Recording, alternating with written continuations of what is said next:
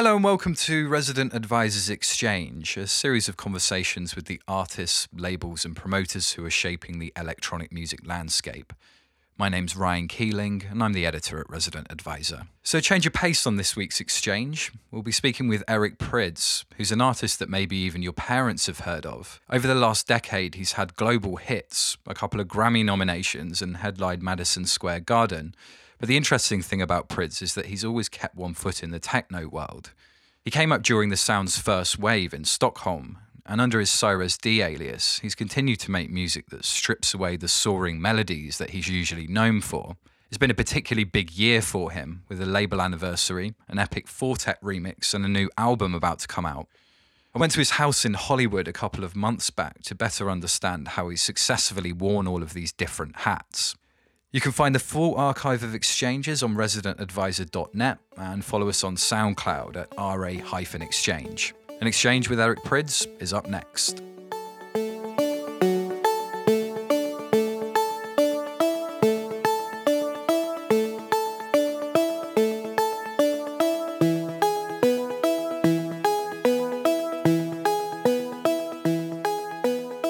So I thought maybe a good place to start would be uh, talking about LA a little bit, seeing Yeah. as we're here.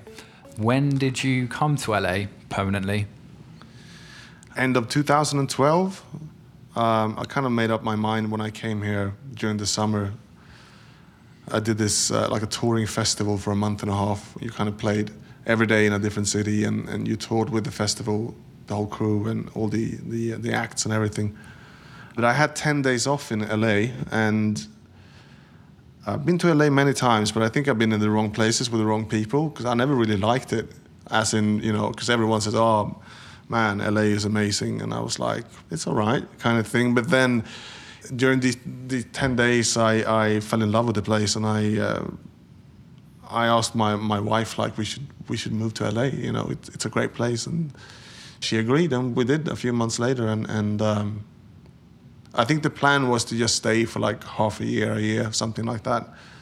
Get a bit of change of um, of scenery, but um, yeah, well, I mean, I'm still here, and now we- you know we bought a house, and um, our kids goes to school here now, and my son is even born here. So um, yeah, this is this is the home. This is home now. So what do you know now that you didn't know before? Like, why does it make sense to you now? LA, it is a weird place. It's like heaven and hell in, uh, in the same place, kind of thing, you know. But you know, it's it's um, where we live, kind of. You know, it's uh, it's great for kids. There's so much stuff to do. Lots of nature, really good schools. Obviously, as a Swede living in northern Scandinavia, there is the weather that's very very different you know i'm like wintertime we're used to getting maybe three hours of daylight but here it's just all year round That's amazing california sunlight you know i think you know it's made me a happier person since i moved here i have to say yeah Uh, what about on a creative level? Like, how differently do you feel creatively compared to, say, like London or Stockholm? Like, is there a different energy here? Would you say? You know, I thought it would be a difference, just because it's from one extreme to the other. And when when I um, when I lived in, in, in the UK or when I lived in, in Sweden, you had parts of the year when it was just grey and wet and cold and really boring outside, and, and you spend your time locked in a studio, kind of dreaming yourself away to a happier place almost, you know, thinking about the next Ibiza season or something like that. So I, I did think that it might something would happen with my my artistic or my creative process and stuff, but you know, it's just the same thing. I would say I'm I'm more creative since I I moved here actually. Um, for some strange reason, you know, because there's a lot of distractions here. It's you know, it's it's great to be outside. Like every day, you can you, you know you can go to the beach, you can hang out by the pool. There's all these things that I'm not used to doing because I'm from Sweden, and you know we have a month and a half of summer, and the rest of it is just shit. So you maybe find that these things help to like clear your headspace or something. Yeah, but I think, as I said, you know, I, I know the creative process how it's always been for me. Like I said, you know, you outside is crap. You lock yourself in the studio and you dream yourself away to another place, and you kind of and somehow find inspiration in that. And, and but now I am in this place where I normally would be dreaming about being in, but I'm still. It's not affecting my, my creative process. You know, it's almost like I'm making more music now than I ever have ever before. You know, I'm really happy with that. So 2015 uh, is kind of a big year for you in that you're celebrating 10th anniversary of uh, Pryda Recordings. Yeah. So um, tell us about how you're marking the occasion. Pryda was, you know, yeah, it's been it's been 10 years. That's that's fucking crazy. It's a label that I started up back when I was kind of fresh, and I. Um, back then, when you released music, it was all about releasing music on other people's labels and and bigger record companies and stuff like that. And everyone always had to have some form of input, like, oh, maybe, th- no, we don't really like the track like this. You shouldn't do that. Oh, that's weird. Like, we never heard anything like that before. You should try and do this. And the artwork should look like that, and blah, blah, blah. You know, you didn't really have full control, mm. which I hated. So, starting up your own label for me was like the obvious thing to do because I could do whatever I wanted to. Musically, the way the, the, the you know the music and the releases were promoted, uh, sold, etc. So I started Pryda, and it's been going for ten years. I've never, I haven't really treated it as a record company. Mm. It's just a forum for me, an artistic forum for me to do whatever I want musically. You know, there's not a release plan that's planned kind of in January for the whole year. I just release whenever I feel like. I, I put some music out, you know, and and um, I don't really do any promotion, um, and it's it's only about the music kind of thing, and and yeah, it's been ten years, and, and we decided to um, to celebrate that with releasing an album called Pryda 10, uh, which is you know celebrating ten years, which uh, consists of 22 tracks. I would say 99% of these tracks are tracks that Pryda fans have been gagging for for years, you know, because I and they've never been released. So we thought it was a great way of, you know, celebrating 10 years of, of what we've done, what we've done musically on the label, and obviously that it's been going for 10 years, and then it's kind of a um, chapter one and then you know look forward for the next 10 years you know? Mm. so why hadn't the tracks been released? I don't make music with a purpose to release it. I never have i make the music that i feel is missing in my, my record box and i make music to play to play out obviously i do release music but that's just when i feel you know hey this track should be released you know but I, I never sit down and say, okay, I'm gonna make a new Pryda release. You know, it's more like I want some new music for my sets. Let's make it kind of thing. So you know, if I'm going on a tour and I'm making a track a day or something, it kind of adds up. So you can't release them all, you know. Mm. And it was 22 tracks on, on the Pryda 10, but that's just clearing a corner up in the attic, you know, in the in the music library. There's so much other stuff. So presumably some of these tracks have a, a pretty big uh, lifespan. I mean, how how far back are we talking with some of these? Uh, a few of them. Let me think. What tracks are on there? Quite a few from like 2005, 2006. Yeah, so it, that, you know they're, they're all from the period like ten this ten year period really. Um, I mean, are these tracks that you would have been like retouching over the years, or did you kind of dust them off in their sort of complete form? Or no, I haven't touched them. Really? I, yes, I think that it. You know, there's a time and a place and a sound for each track, and if I take something that I made in 2006, it had a certain sound, like a production sound, and the way I, you know, worked in the studio with the sounds and stuff. And if if I were to take that track and reproduce it now, it would lose its magic, or sure. it, you know, it would be, become something else. So you know, it was just a question of finding all, all, all the old arrangements and masters, and you know, trying to get them to sound good together. You know, mm. um, which I'm really happy with how it turned out, and yeah, the, the response has been phenomenal. You know, it's I mean, yeah, I'm really proud of it. I was just going to say, are you someone who has quite a um, positive relationship with their older music?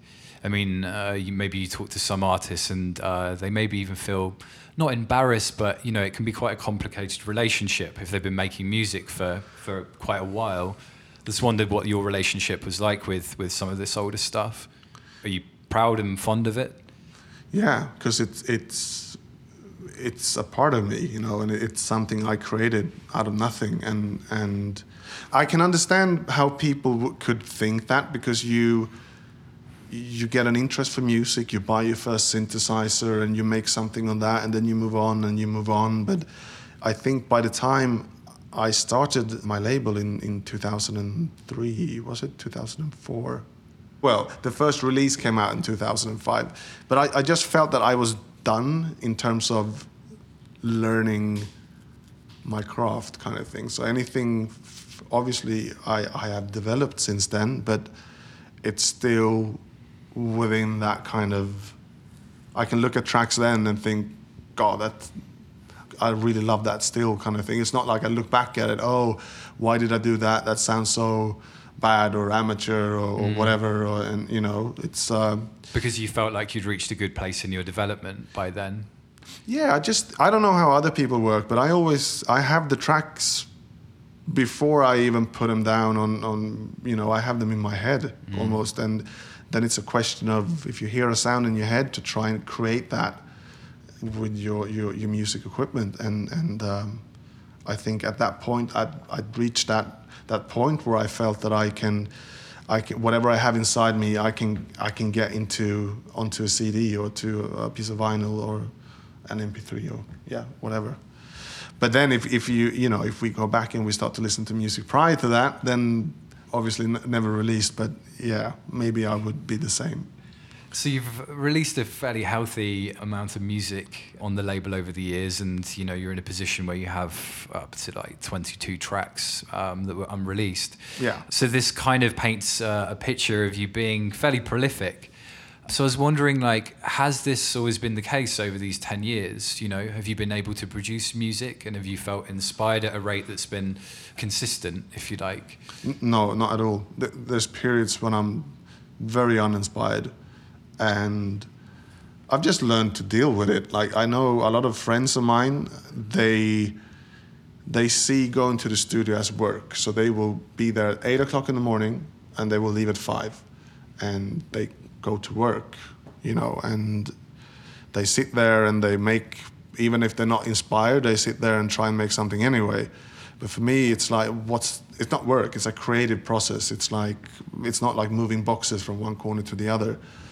So the way I do it is if I'm in the mood, I'm in the mood and I'll go and make some music. Otherwise, I, I do something else, you know, and I, it, has been working for me. You know, it's um, I don't think you should force it. Like you shouldn't go into a studio or into a creative environment and then even feeling uninspired and uncreative and try to make something anyway just for the sake of making something. It doesn't make any sense to me. I mean, would you do things to try and cultivate that sort of headspace, or is it more a case of like it comes naturally and then you know it's just a feeling and you act upon it? Exactly. Yeah. It, it, it, whenever it comes, you just act on it, and I think touring has always been very inspiring to me. You know, doing shows, meeting new people, uh, playing music for people, you know, all across the world, and, and you know, the, the energy and feedback you get from them gets you very inspired to go back into the studio and, and, and make more music, you know, and then so it kind of the whole touring versus being in the studio um, in that creative place, they kind of go hand in hand. I think feed each other, sort of thing. And um, obviously, a big part of you know the volume of your output has been the fact that you have these three like very prominent aliases. Maybe talk us through that decision. You know, when was it and why was it that you decided to to set up these like discrete projects? I mean, the the names that I've been uh, been releasing the most music under is well, it's Eric Prydz, and then it's Pryda, and it's uh, Cirez D, and Cirez D is kind of it's similar to Pryda in terms of its artist is the you know the artist is Pryda, the label is Pryda, Pryda releases music on Pryda, and it's it has its own little thing going on there. And the Cirez D alias is releasing music on another label of mine called Mouseville, and you know labels were both both set up in the same kind of era. I think Mouseville was like 2004 even or 2005. And I mean, musically, the labels are different. Pryda has always been. It's it's very melodic and, and more experimental and kind of. Uh, I can just do whatever I want. It doesn't necessarily have to be made for a club. It could be, um, you know, it's. Should I say progressive? I don't know whilst the music on Mouseville has been much more harder edged and very cl- club orientated, um, very stripped down, kind of influenced by European techno and and and. And I, I remember why I actually do remember why I set up Mouseville now. It was um, the first release I did on Mouseville was a track called uh, Control Freak, and it was to, uh, supposed to go out on Thomas Krome's Cord label I can't really remember what happened. Well, he was very messy back then. Uh, we just felt that it just went kind of on and on and on, and it, nothing really happened. So then, after a while, I just said, you know what? I'm just going to set up my own label and, and release this track because it, it was a track that didn't fit on Pryda musically. So I said, you know, I, I like making this music. I should have an output for that as well. And yeah, and how about the um, stuff under your own name? How do you sort of box that in your in your mind?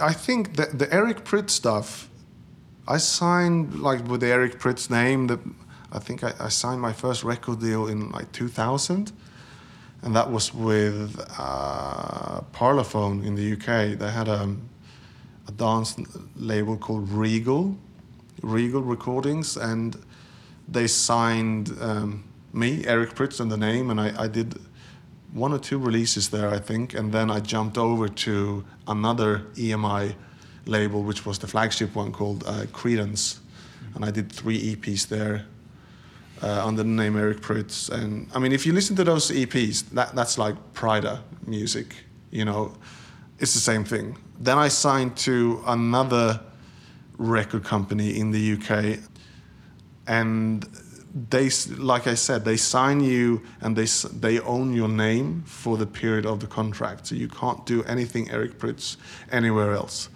and they only wanted big records. So they would just wait until that big record came, and they will take that, and that's the Eric Prydz one. I see. So the Eric Prydz has always been the more commercially viable music that comes out of comes out from me, you know. Um, so it, it wasn't a choice of mine, but it it just ended up that way. Yeah. And I guess using all these different aliases, it's kind of fueled this idea that people have of you as someone who is able to like straddle many different scenes and many different like levels of, of the dance music scene. The latest example of this, I guess, is the fact that Four Tet has been working on some of your music.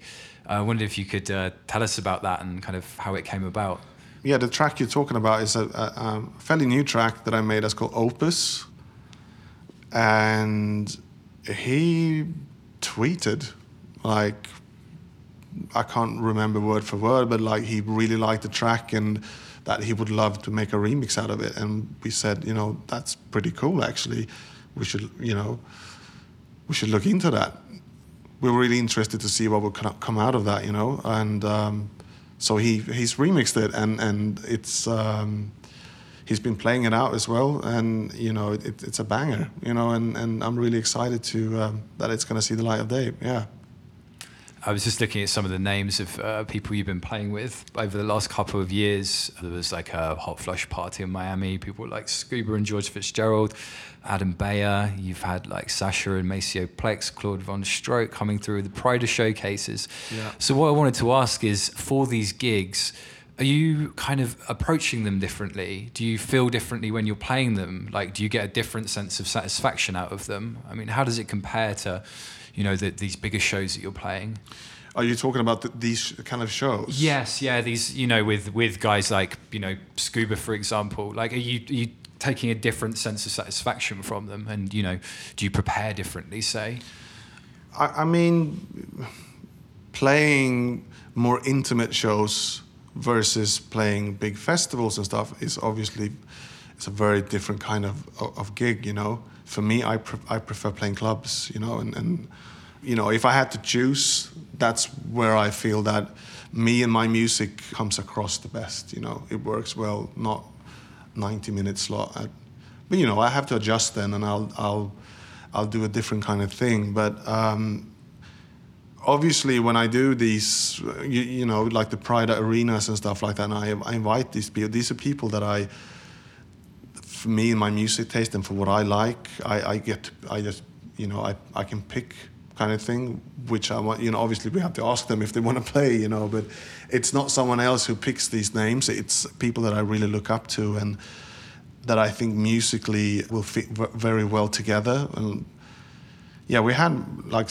as you said, for the Creamfields, the Pryda Arena, Creamfields, a few of those names that you said, like Maceo Plex and, and Sasha and Claude VonStroke and, and you bring all those people together in one arena for one night. That's one hell of a party, you know, which is great. So I'm kind of there as a fan, and I'm there as as a performer as well. And and yeah, this sense of you know going in multiple directions at once and kind of exploring different things simultaneously. Where does this stem from? I mean, if you look at your development and your history, has this kind of always been the case for you? Have you always been interested in, uh, you know, simultaneously pursuing different things? It, it's just the way it's been. It's turned out. You know, I I love so many kinds of different styles of music, and and I could never, you know, if I had this one little line that I had to stay, you know, stay like little path I had to stay on, music style wise throughout my career. I couldn't do that. That would be so boring. You know, I like everything from very very minimal techno to Mozart or even like Def Leppard or Kiss or Depeche Mode or Nitzer Ebb or Frontline Assembly, uh, anything from the 80s. I love Alphaville, etc., etc. You know. Um, I make different kinds of music depending on the mood I am in, you know. There's a line in your biography that simply says you began making music aged nine. Yeah. Uh, it doesn't really expand upon it, so I wondered if you could expand upon that. Yeah, no, I, well, I, I think it was early. I think it was about seven, when I was maybe six or seven. Growing up in Sweden in the 70s and 80s, everything was very like the government would put a lot of money into um, the infrastructure for kids to make sure like they had you know stuff to do. So if you, after school you could go to these places and they had all the toys and all the like music instruments and pianos and drums and etc etc so i got into i had them there you know for me to use whenever i wanted as a kid. And it's just something that i i started using. And i think i you know, I wrote my first track when I was about eight years old, I think, on, on, a, on a piano in school. And, and it kind of, you know, escalated from there, I guess. I mean, were you uh, receiving music training as a, as a young kid? Well, actually, I did. My mom sent me to this piano practice because, you know, my parents could see that it was an interest in me and I, I could play the piano, etc. But it was just the most ridiculous thing I've ever I just went once because there were all these stupid rules. Oh, you you have to, the pinky finger needs to go there, and the, I, am like, no, I'm I'll do it like this, and and you had to play all these really boring tracks and stuff, and uh, yeah, I went Doing once. And, yeah, yeah, so I I'm not musically trained. Like I I don't I can't read notes or anything like that. I don't think like I think it's wrong in a way that you should Oh, it depends on what you want to use your skills for. If you, as a creative person, want to create something, then I don't see why you should go and study what all these other people have done before you. That's like irrelevant. It's it's it's more interesting what you can do, and these are the instruments, and and you know, try and learn how to play them and do it in your own way, in your own style, and and yeah. Something more free form. Yeah. Yeah. Yeah, definitely.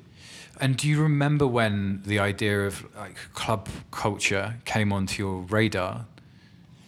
Okay, club culture. I mean, I think elect- like the electronic side of music came with mid 80s uh, in Sweden where the whole breakdance phenomenon blew up and was the coolest thing ever. And it came with all this cool electronically made music as well, which kind of opened up my, my ears and eyes to you know bands like Kraftwerk and and and Depeche Mode and obviously all the, the breakdown stuff and all like Italo disco and and everything that was going on there. But in terms of clubbing, I think it must have been I think it was much later.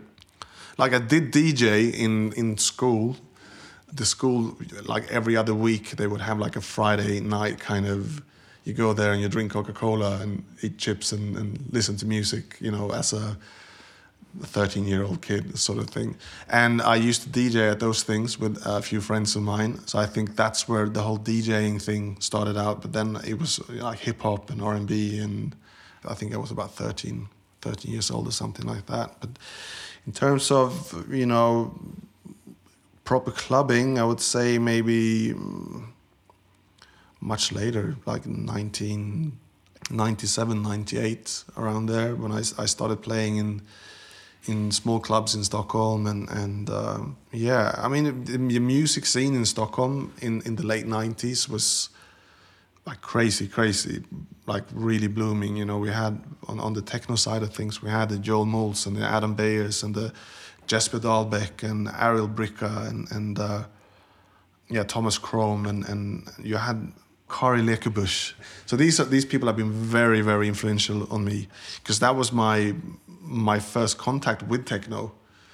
I was never into the stuff that came out of Detroit or Chicago when it first happened. That kind of yeah, no, I was never exposed to it. Like the music I was hearing was more the synth pop and the body music and, and synth and, and all that. But then I think I, I kind of rediscovered it after listening to the Swedish techno guys who obviously were very inspired by what's going on in Detroit and techno, uh, Detroit and Chicago, sorry.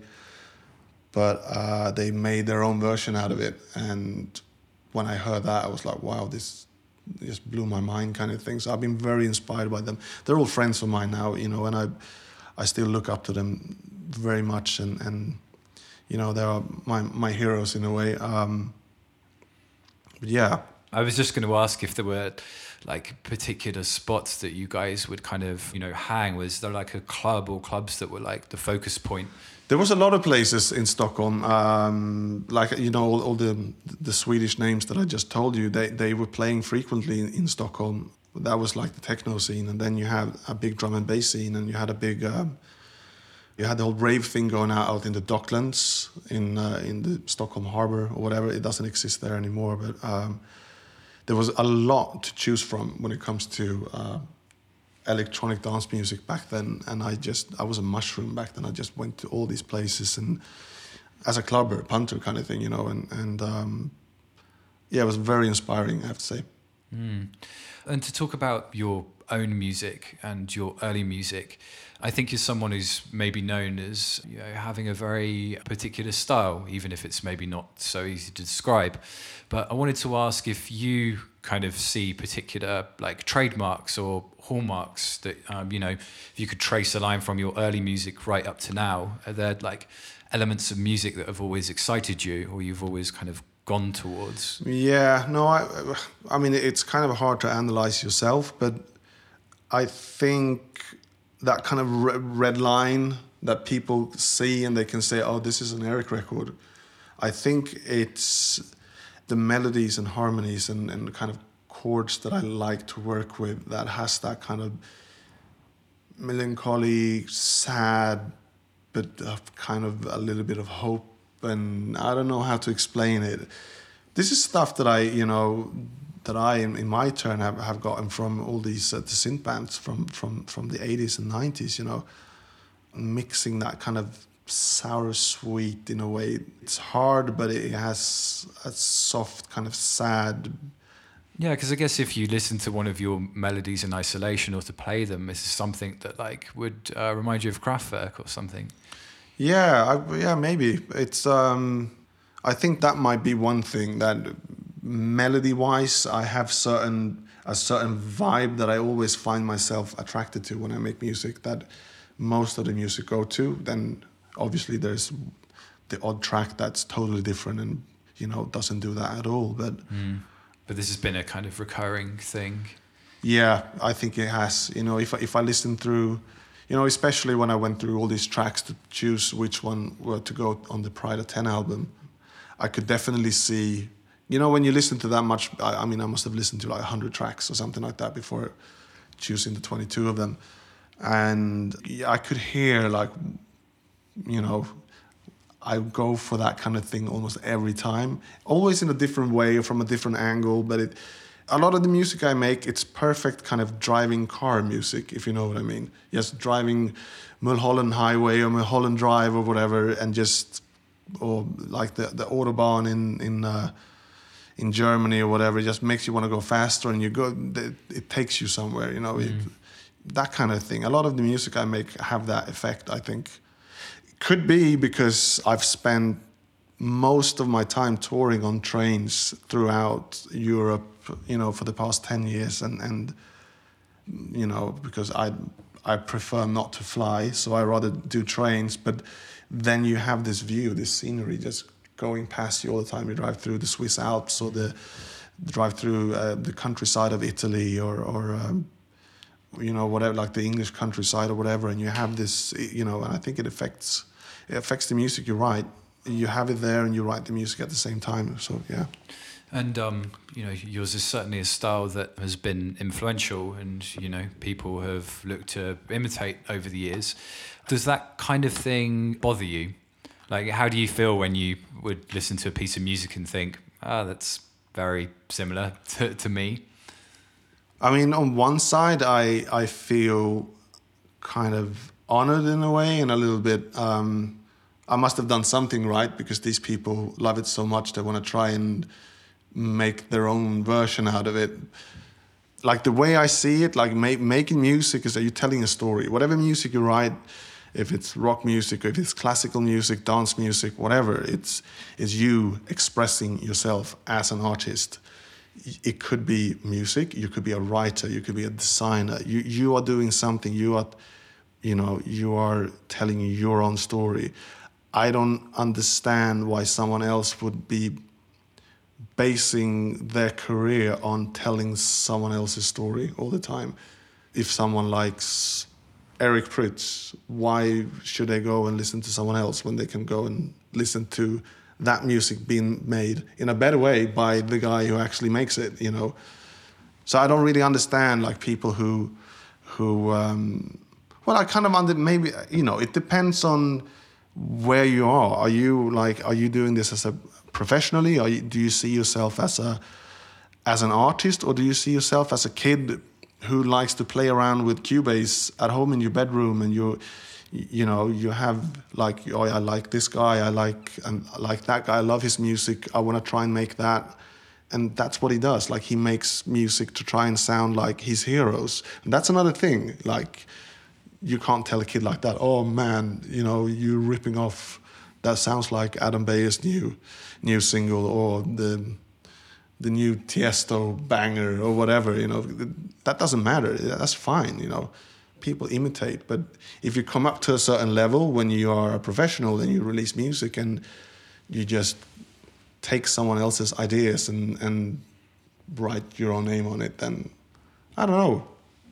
I try not to think about it. It happens all the time. It, has been going on ever since I released my first record. And instead of being bitter about it and think, oh, they stole whatever I came up with, this idea or that, just move on. Mm, You'll sure. always be one step ahead of them anyway, because you will always be the one setting the standard and the trends for followers like that. So maybe it will even push you, you know, to kind of be better and to move on. Okay, I've made that I made that thing, someone copied it.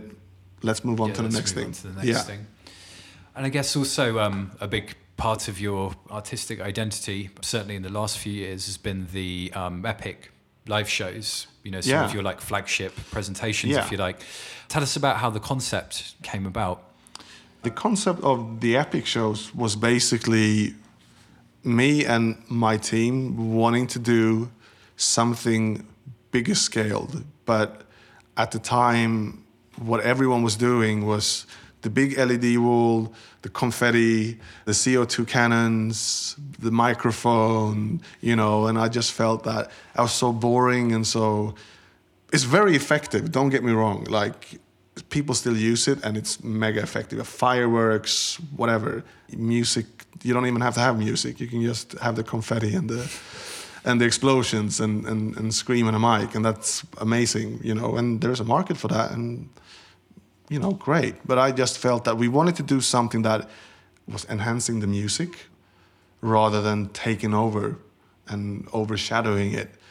So that's basically what we did. You know, we I think it was in planning for about a year and a half, and then Epic, which is Eric Prydz in concert kind of thing, that was the product of that, and and it's been evo- evolving thing. Like every show has been different in terms of you, do one show and then we, you go back to the drawing board and like how can we make this better? That really worked. Let's enhance that somehow. And i've seen this new cool technology. Maybe we can include this in the next show. And you know it's been a like a playground for a lot of creative people from you know me from the music side and and like Liam who is um, like the mastermind behind all the all the graphics and the holograms and and and all that you know he he can you know he's super creative and comes up with new things and and yeah it's just a really fun fun thing that we can do every now and then. It's super expensive. I lose money every time i do it but it doesn't really matter you know it's not it's Yeah. more about having fun and and yeah. I was going to say because there must be, um, you know, when you're messing with things like uh, 3D animation and you know productions of that size, it must be like such a big team and so many Yeah. things to think about, kind of thing. It is. It's very stressful and it's very, you know, like when, you know, like we, we went into Madison Square Garden and, and did Epic there. Nothing was pre programmed, everyone was improvising. Like the crew didn't even know what I was gonna play. I didn't know what, what, I, what I gonna play. I knew what I was, the, like the opening track. The rest of it was just yeah, but the way we've set up with Epic is it actually kind of works better that way because everyone is so in tune with the music. They know the tracks inside out, every little sound, everything, you know, and everyone who's doing each element is so good at that specific element. So it's kind of like we, we go up there and we jam, you know, and as a ticket buyer or someone who wants to come and see a show, it's amazing because you know that what what you saw for the past three hours, two hours is is never going to happen again. You know that was unique. So if you do, I think the the year before Madison Square Garden, we did the Hammerstein in New York, and we did two nights in a row, and obviously the the shows were totally different. You know, which I think is really cool. You know. I mean, what's it like as a performer to be up there by yourself playing Madison Square Garden? I was shitting myself. I didn't enjoy it as much as I maybe I should have, just because of in the back of my head I knew how many elements of this show that could go so wrong. Yeah, I see. Yeah. What if I don't perform? What if I fuck something up? What if whatever? You know, we had this and the holograms we were using was this was this new technology that we had loads of problems with. It's like the biggest hologram in America ever. There was a lot of things that could go wrong, but as soon as you get up there and you start, you get into your zone, and then afterwards it was. I needed a few days to kind of reflect because it, it, it had the build up and the preparations for the show had been very very intense and it would have been nice to just have everything preset and just go up and and you know press a button turn a few knobs and enjoy yourself. But i when i was up there i was kind of it was work like proper like i had to yeah. But it turned out amazingly you know and and For sure. yeah. You mentioned there this idea of the pre-programmed shows and the confetti cannons and all of these things, and you know, obviously, this has been a incredibly popular form of entertainment, and you know, it's Yeah. been an enormous thing in in the states. yeah As somebody who's playing uh, shows at this level, do you see this continuing? You know, if you're thinking about America in particular, like, can you see this still being a thing on this scale in like five years, or do you think it may be inevitably? Are you talking about the just like the big big scale festival shows you know this edm explosion this whole thing that's been going on in the states like i think it will hang around longer than you think. You look on online and you have people oh he's pressing play. He's not mixing the records. He's doing this and that. He's you know don't listen to it then.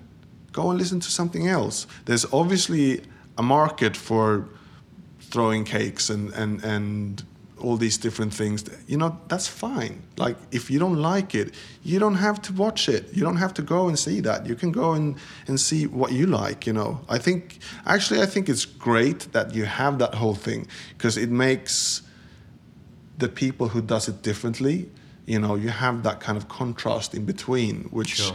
gives everyone like an identity and and and uh, but yeah, to answer your question, yeah, it's gonna it's gonna hang around because you're gonna have 16 and 17 and 18 year old kids that are getting into that goes to the first festival or like you need to have the McDonald's of music for people to come in into the scene to start with.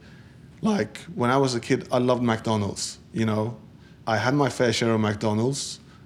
I got bored of it I started looking for maybe something a bit more refined, etc., etc. And the same thing. It's the same thing with music. You know, you need all that shenanigans to happen to bring people in. You know, in the scene, and then when they start to get their own music taste and start to develop, you know, in in, in what they like, and, and, and so they will move on from that to the next thing and to the next thing. You know, getting more and more refined, and yeah, so at this point, I mean, you've you've kind of scored number one records. Um, you've had Grammy nominations. You know, you've you've toured the globe uh, many many times. So I wondered, uh, you know, in 2015, what does success look like or feel like for you? Like, how do you measure success at this point? Success for me is being able to make music and play music for a living that's fucking amazing. Like that, I mean, I'm very fortunate that I can make money off doing my hobby. You know, if I couldn't do that, I would I would probably still do it and work at Tesco's or you know whatever. I like cooking. I might be a chef or something, but uh, that is success for me. Like I never set up goals like I want to be top ten on the some magazines top 100 DJ rating or, or I want to have I want to sell 10 million records. I, it, it's, you know, success. I think you should be happy and, and, and being able to do what you love, you know, and that's what I'm doing right now. And I, I, to me, that's very successful, you know. In terms of selling records, I'm no Calvin Harris, you know. I, I don't really want want to. Like my, the music I make is not really. I don't make it for that kind of. It's not really you know, I I make the I make music that I want to play out, and every now and then there's a record that that connects with that kind of iTunes top ten kind of thing. But most of it, it's made for for for clubs and, and dance floors and. But yeah, success to me, just being able to do what you love, you know.